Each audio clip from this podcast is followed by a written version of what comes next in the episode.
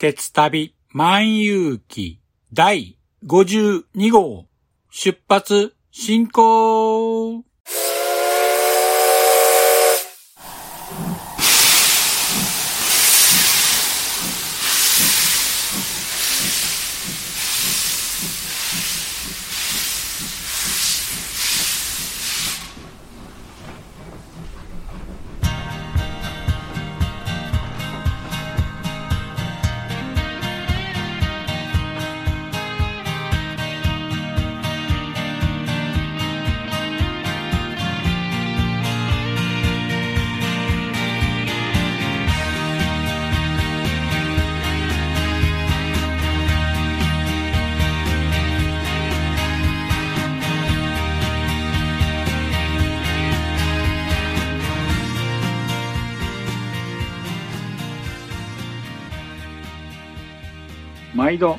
乗車ありがとうございます。鉄旅万有記は鉄道と旅好きのしんちゃんが鉄旅についてゆるーく語るポッドキャスト番組です。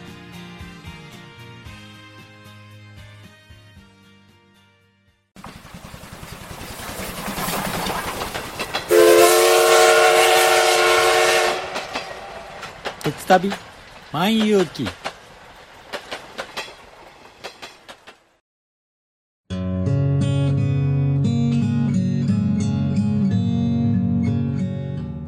九州に住んでるおばさんが、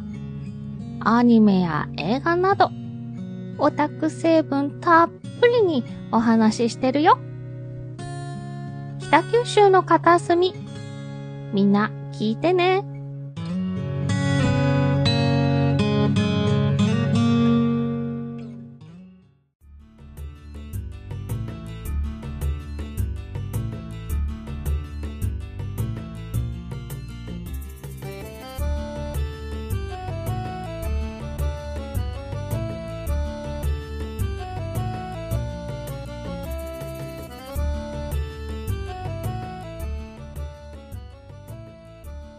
皆さん、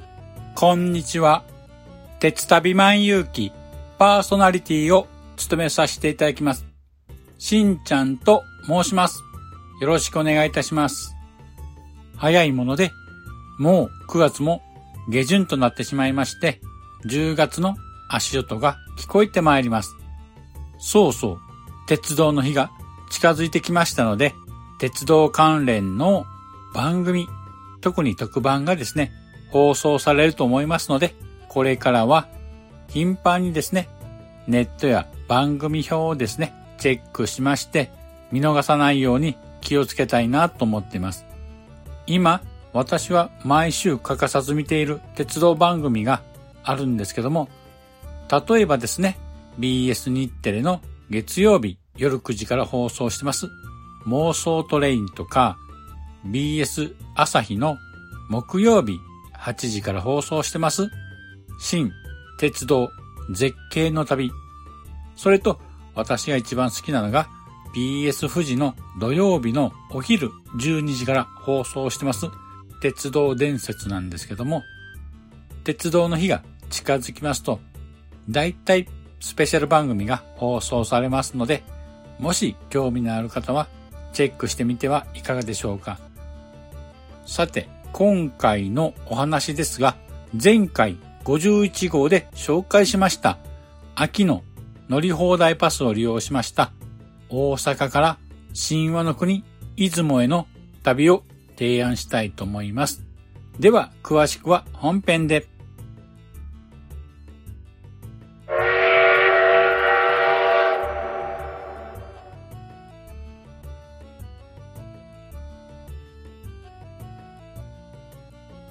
さて、今回は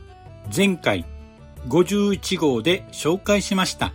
秋の乗り放題パスを利用しました鉄旅を提案したいと思います。おさらいとして秋の乗り放題パスについて説明したいと思います。この秋の乗り放題パスは JR 全線の普通列車と快速列車に連続3日間乗り放題ができる切符となります。ただし、新幹線や特急など優等列車には乗車することはできません。基本的なルールにつきましては、青春18切符と同じと思っていただければいいかと思います。これを踏まえまして、今回は秋の紅葉を見に行きたいなと考えましたので、まずは関西編としまして、大阪から神話の国と言われる島根県出雲地方を巡る旅をプランニングしてみました。ということで、今回、出雲大社参拝と奥出雲の紅葉を楽しもうといろいろ考えてみました。まずですね、奥出雲の紅葉は、新寺からビンゴ落合間を結ぶ木月線を運行する観光トロッコ列車奥出雲オロチ号に乗車したいと思います。では、日程の方なんですけども、土曜日、日曜日、月曜日の3日間で計画を立ててみました。宿泊地に関しましては、何かと移動に便利な出雲市駅周辺を仮定してプランニングしてみました。ということで、大阪駅から出雲市駅間を往復するんですけども、普通であれば同じルートをですね、往復するんですけども、今回はそれではつまんないなと思ったので、違うルートを通るコースを考えてみました。その方がですね、車窓も違って鉄旅をより楽しめるかと思いましたので、そうしてみました。では、ルートなんですけども、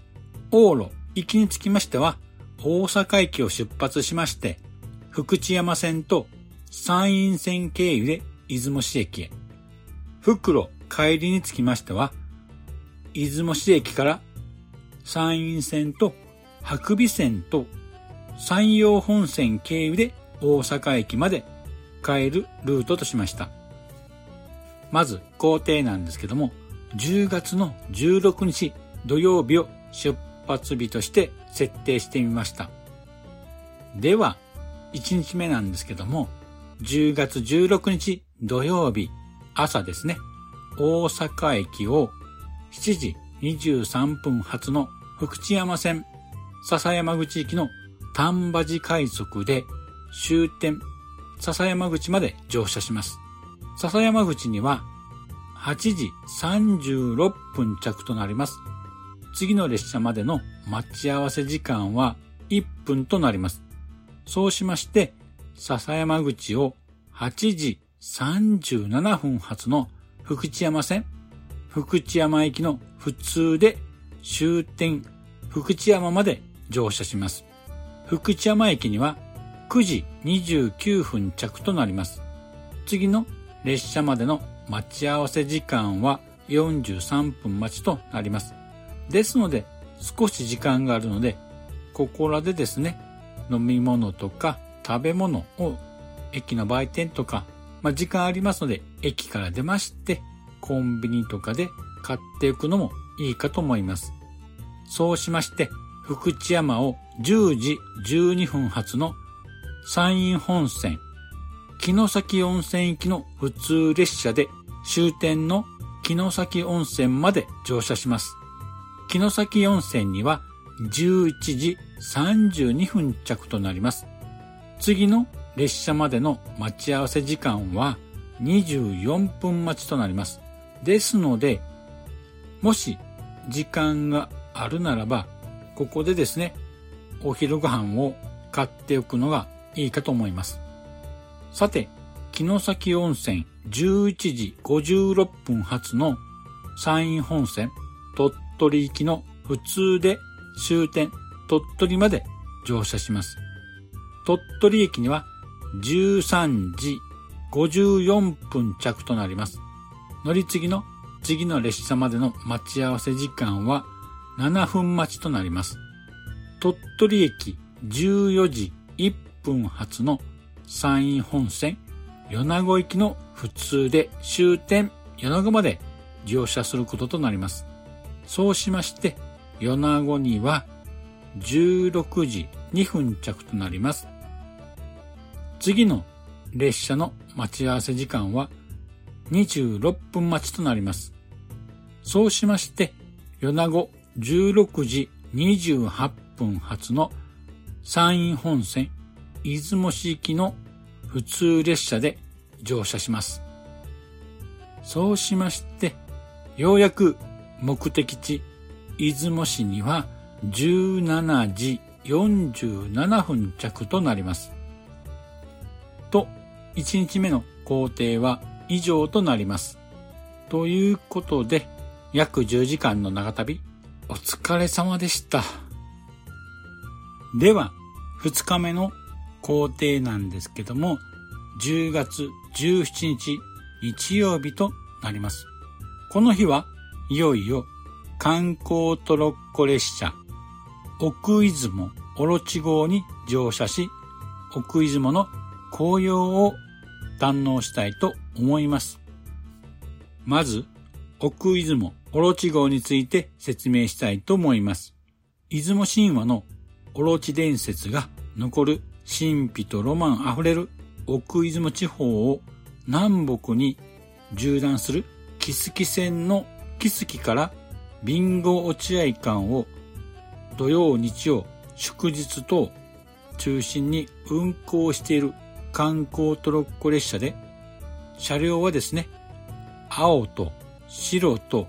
星で塗装された DE15 ディーゼル機関車と12系客車を2両連結したそのうちの1両ですね木製素材を使って机や椅子をレトロチックに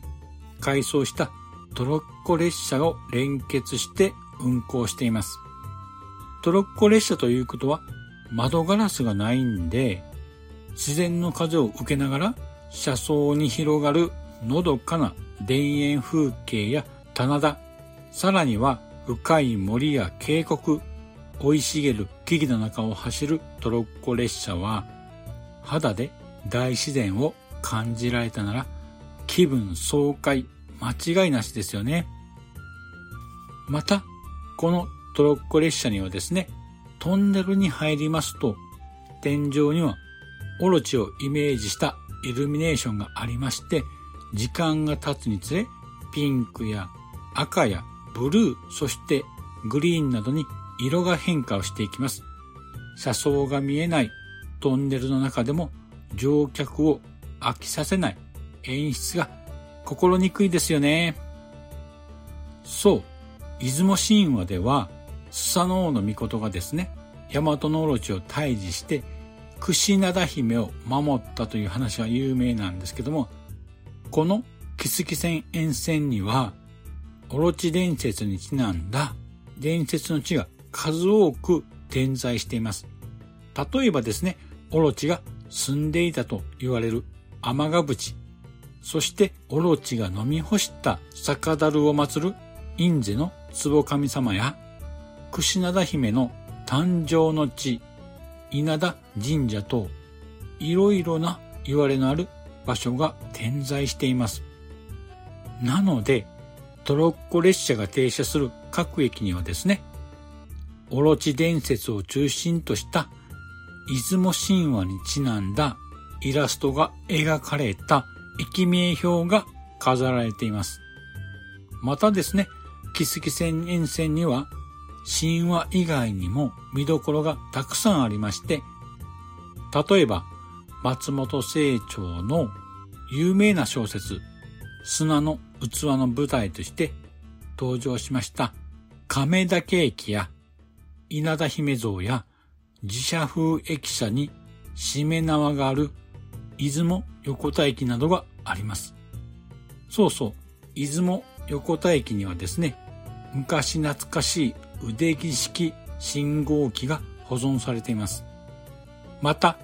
出雲坂根駅では寿命100年を超えると言われる古狸が好んで引用したという伝説のある延命水が湧いています。冬はあったかく、夏には冷たい湧き水で、島根県名水百選の一つでもあります。そしてそしてさらに、この出雲坂根駅から次の三野原駅間は急勾配のため全国的にも珍しく三段式スイッチバックとなっています。このスイッチバックというのは、まず列車は出雲坂根駅から一度進行方向とは逆にバックで折り返して急勾配を登っていきます。さらに途中でもう一度折り返しましてジグザグ状態で登っていきます。なんとですね、次の駅、三野原駅と出雲坂根駅間の標高差は約160メーターもあります。また、途中の車窓にはですね、日本最大級の二重ループ、奥出雲オロチループや谷底まで約100メートルあるという真っ赤な三野原大橋を望むことができます。ぜひこの車窓をですね、皆さんに見ていただきたいですね。さらにですね、秋となりますと紅葉の時期にはですね、本当に綺麗でしょうね。さてさて、もう一つ鉄道旅の楽しみがあります。それは何と言ってもグルメですよね。その土地土地地元ならではの特色ある駅弁や沿線の美味しい名物はやっぱり外せないですよね。ということで、奥出雲オロチ号でもいろいろな駅で駅弁やスイーツの販売があります。例えば、亀岳駅や矢川駅では、出雲そばの駅弁や、出雲稲荷駅では、島根和牛がたっぷり入った駅弁、煮た牛弁当が販売されています。また、スイーツも豊富で、おすすめは、何と言っても、スーパープレミアムアイスクリーム、バナガというアイスクリームなんですけども、このバナガは日本で初めてパスチャライズ牛乳を販売したキスキ乳業のアイスクリームで乳化剤や安定剤など添加物を一切使用せず香料も天然バニラだけを使うという天然素材100%に徹底的にこだわったアイスクリームなんです。このアイスクリーム以前食べたことあるんですけども、もう一口食べるとですね、濃厚なミルクの味とほのかな甘さがですね、スーッと口の中に溶けていきます。自然豊かな奥出雲の地で生まれたスーパープレミアムアイス、バーナーが一度皆さんも食べてほしいものです。他にもですね、クリーム大福やプリンなどいろんなものが販売がありまして、さてどれを食べようかなと迷ってしまうほどです。あ、そうそう。これらの販売なんですけども、売り子さんが乗車して車内で販売もあるんですけども、いくつかの駅では列車が停車中にですね、窓越しに販売する駅もあります。この様子はですね、昔懐かしい列車旅の風景が感じられるシーンだと思います。ところが、こんなに素晴らしい観光トロッコ列車、奥出雲オロチ号なんですけども、残念なことに2年後の2023年度には運行を終了することが JR 西日本から発表されています。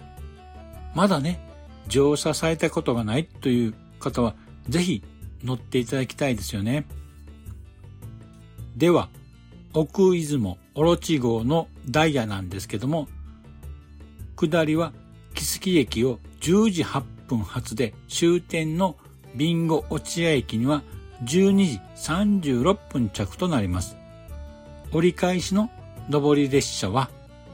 ビンゴ落合駅を12時57分着で終点の木月駅には15時57分着となります。また、日曜日などの特定の日にはですね、下り列車は出雲市からの延長運転となります。で、今回の工程では、出雲市からの延長運転の日と重なっていますので、今回の旅の工程は、出雲市駅からビンゴ落合駅を往復する工程を組んでみました。ということで、いよいよ奥出雲オロチ号に乗車し、奥出雲の紅葉を満喫したいと思います。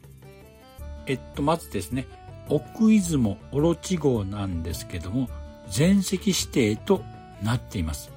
ですので、前もって指定席を購入しておく必要があります。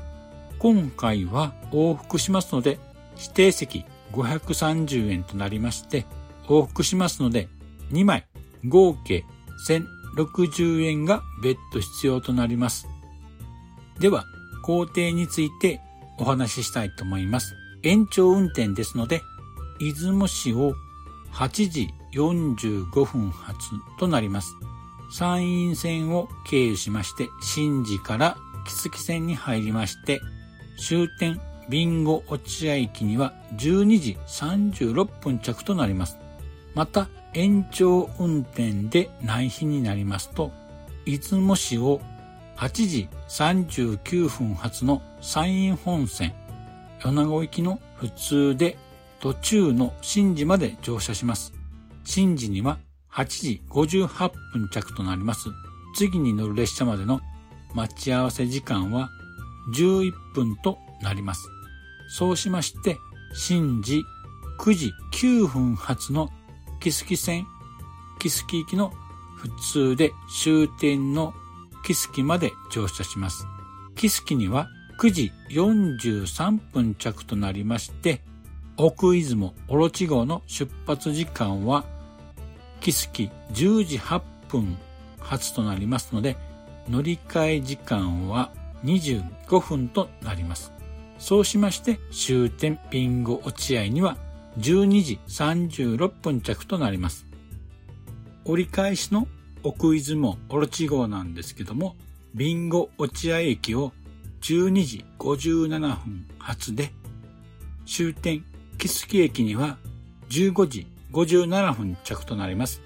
乗り継ぎの列車の待ち合わせ時間は3分となっています。そうしまして、木月16時ちょうど発の木月線新寺行きの普通列車で終点の新寺まで乗車します。新寺には16時35分着となりまして、乗り換えの列車までの待ち合わせ時間は7分待ちとなっています。そうしまして、新寺16時42分発の山陰本線出雲市行きの普通で終点出雲市まで乗車します。ということで、目的地出雲市には17時3分着となります。普通列車で戻ろうとしますと、14時41分発の列車になってしまいまして、約2時間ほど待つこととなってしまいますので、この場合、奥出雲オロチ号に乗車した方がいいかと思いましたので、今回はそういう工程を組んでみました。そして2日目の工程も終了となります。約8時間の列車旅、お疲れ様でした。と言っても8時間と言いましても、変化に富んだ車窓を見ていると、あっという間だと思います。では、2日目の夜は、地元、出雲でのグルメを堪能するのもいいかと思います。そして3日目10月18日月曜日、旅行もいよいよ最終日ということで、出雲大社を参拝してから大阪へ戻ることとします。さて、ここで10月の別名は皆さんご存知でしょうか？一般的には、神なし月と書いて、神な月と言いますが、出雲地方では古くから神有月と呼んでいます。これはですね、10月には全国の八百万の神が出雲大社に集まり、いろいろな神計りをするという言い伝えから生まれたと言われます。そう、10月にはですね、出雲大社に全国から神様がいっぱい集まるんですね。ということで、こんなんですね、ご利益がありそうな時に出雲大社を参拝するっていうのもいいかと思います。では、早速、出雲大社へと向かいたいと思います。出雲市駅から出雲大社までは、行きは市畑電車で、帰りは路線バスを利用しようと思います。まず、JR の出雲市駅に隣接します市畑電車の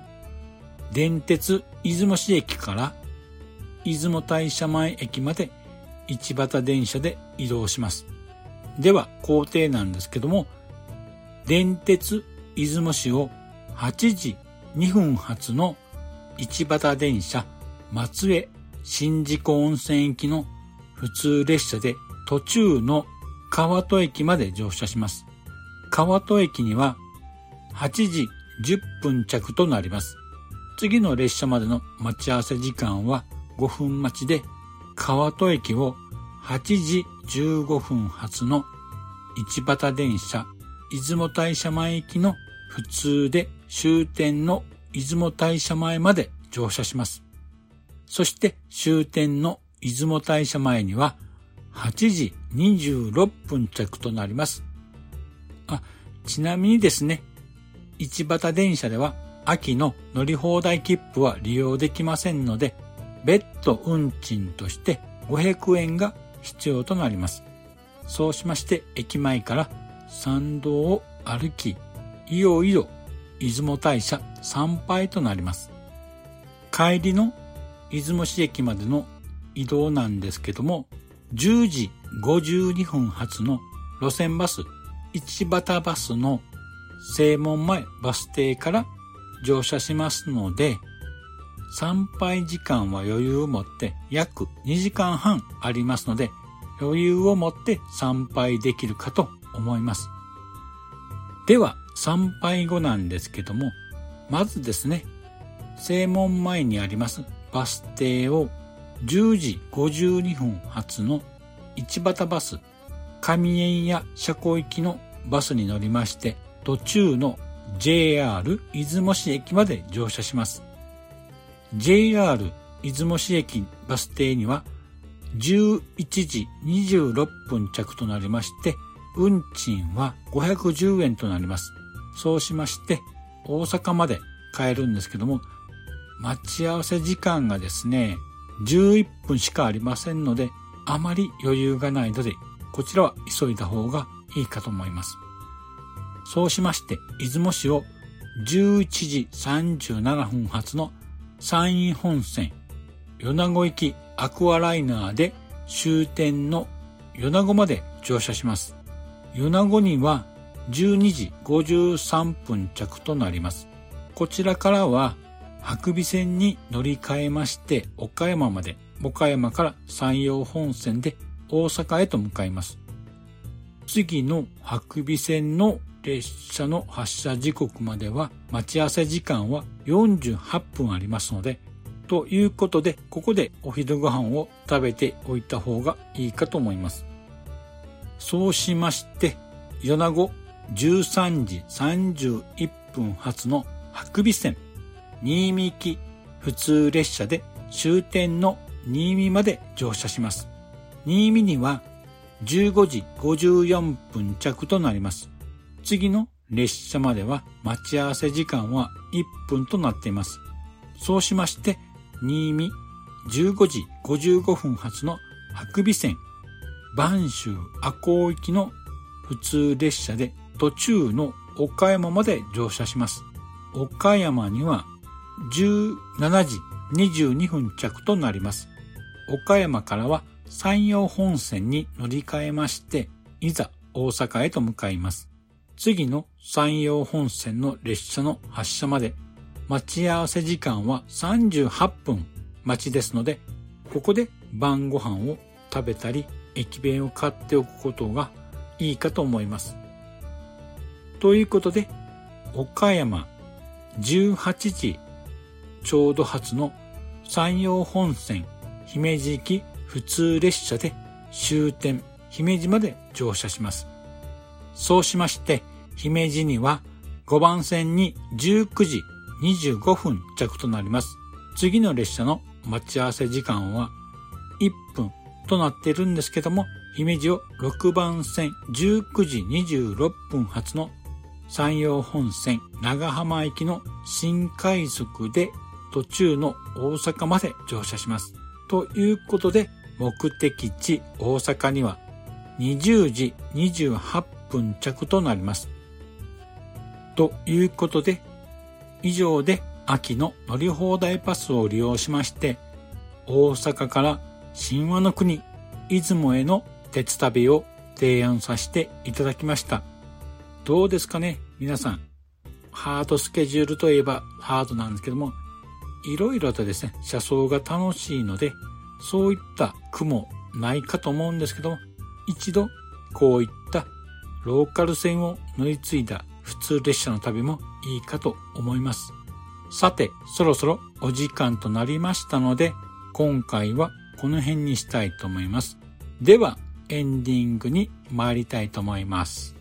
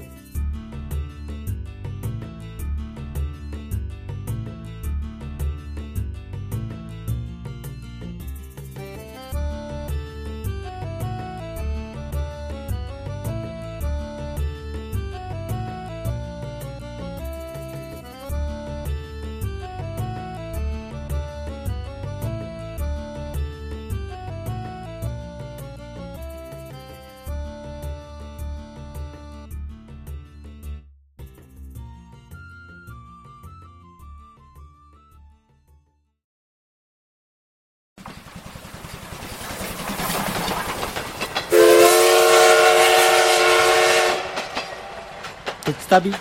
万有記。おかえり。今日は忙しかった？それともいつも通りだった？ねえねえ私のお話聞いて聞いて。少し配信して長く配信して。夜のゆいろく聞いてください。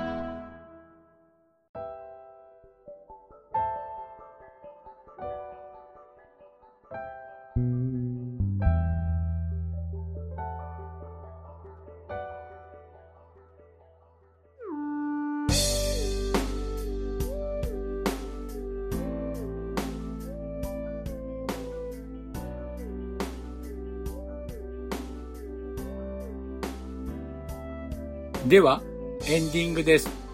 今回の秋の乗り放題パスで大阪から神話の国、出雲へのお話はいかがでしたでしょうか？出雲地方には神話だけでなく玉造温泉に代表されるような温泉やしじみやうなぎといった新事故湿鎮と呼ばれる新事故の魚介類の美味しい料理を味わうこともできます。ぜひともですね、近畿地方以外の方でも、出雲へ旅行を計画されてみてはいかがでしょうか関東の方でもですね、例えば、国内で唯一定期運行しているサンライズ出雲という寝台特急に乗ればですね、夜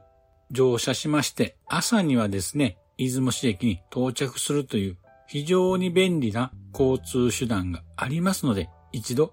検討してみてはいかがでしょうか。では、ここでお知らせです。鉄旅万有記では公式ツイッターを開設しています。番組内でお話をしましたテーマと連動しまして、ツイッターに関連した写真などをアップしていますので、もしよかったら公式ツイッターも覗いてみませんか？公式ツイッターのアカウントは、アットマーク、t, e, t, s, u, t, a, b, i, m, a, n です。鉄旅マンとなります。フォローの方もよろしくお願いいたします。また、YouTube チャンネルもありまして、番組でお話ししたテーマに関する動画などをアップしていますので、こちらもですね、ご視聴いただくととても嬉しいのでよろしくお願いいたします。検索窓から、鉄旅万有記、漢字の鉄、ひらがなで旅、漫画の漫、遊ぶ日記の木で、鉄旅万有記で検索していただけるとすぐ見つかると思います。できましたら、チャンネル登録もよろしくお願いいたします。さて、番組では皆様からのご意見やご感想をお待ちしています。Apple Podcast のレビューや、鉄旅万有記のブログのコメント欄、また、Twitter にハッシュタグ、鉄マン、漢字の鉄にひらがなでマンとつけてツイートしていただければ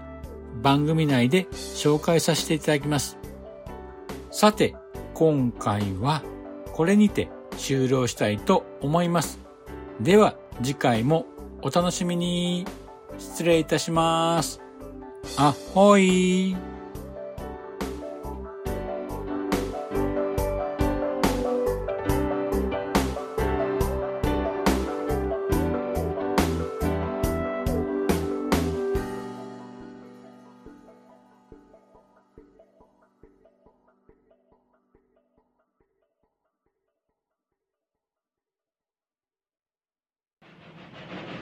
らくのご乗車、お疲れ様でした。まもなく終点に到着いたします。くれぐれもお忘れ物のないように、今一度お手回り品のご確認をお願いいたします。では、またのご乗車を心よりお待ちしております。ありがとうございました。